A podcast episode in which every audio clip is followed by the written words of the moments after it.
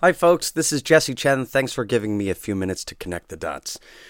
Today, I want to take a moment to talk about a really serious issue that I'm playfully referring to as fear and loathing in America. We are watching an enormous amount of instability spread throughout the entire system, throughout the entire, all levels of society, all sectors, whether it's business, whether it's government, whether it's uh, the economy, nonprofits, religion. There is a tremendous amount of instability right now in the system. And it is leading us to uh, attack one another more frequently. Uh, those attacks are leading uh, us to fear uh, those uh, people on the other side, the, that those things that we do not know. And this fear is a test. This is a test for America. And the question is is whether or not America will take the moment. It's really the entire planet that's facing this challenge, but uh, for the context of this conversation, whether or not the United States will take the time to sit back, reflect, and learn and think about what is actually happening right now. In every moment that we see, we see an us versus them mentality. We see an our team versus their team. We see my solution versus their solution. We see uh, the our way of speaking versus their way of speaking, our way of dressing or of talking or of eating or of celebrating compared to their way of eating, drinking, celebrating, whatever it is. Uh, it's got to stop.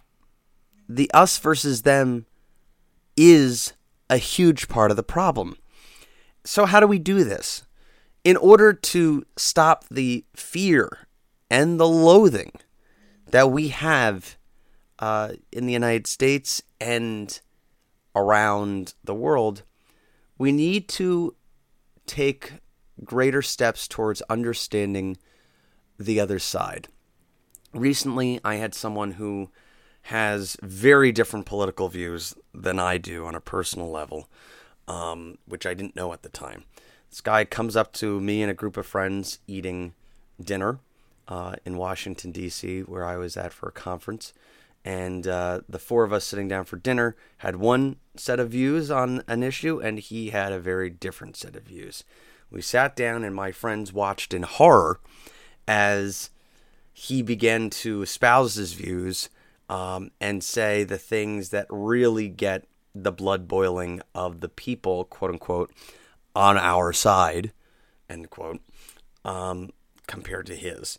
And so I took the moment, I took the time to actually try to get into the weeds with this gentleman on where he was coming from, to try to understand what was driving his thinking to get to a point where he would say the things that he was saying, where he would take the positions that he was taking. And I describe this process as akin to, you know, if someone's in a hole, jumping into the hole and helping them out, um, and showing them a way out that may be different from the way that they're usually uh, taking to get out of that hole.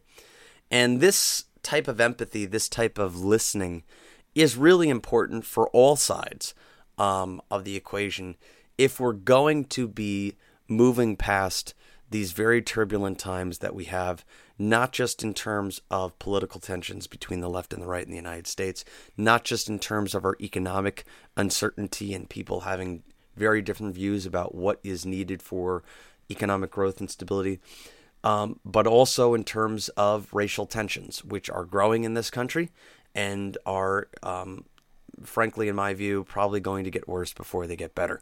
So, this listening is really important. And as part of this listening to the other side, we have to understand that uh, no single person's perspective is more important than anyone else's. All perspectives are valid, and they all need to be taken into account when you start thinking about the types of solutions that we need.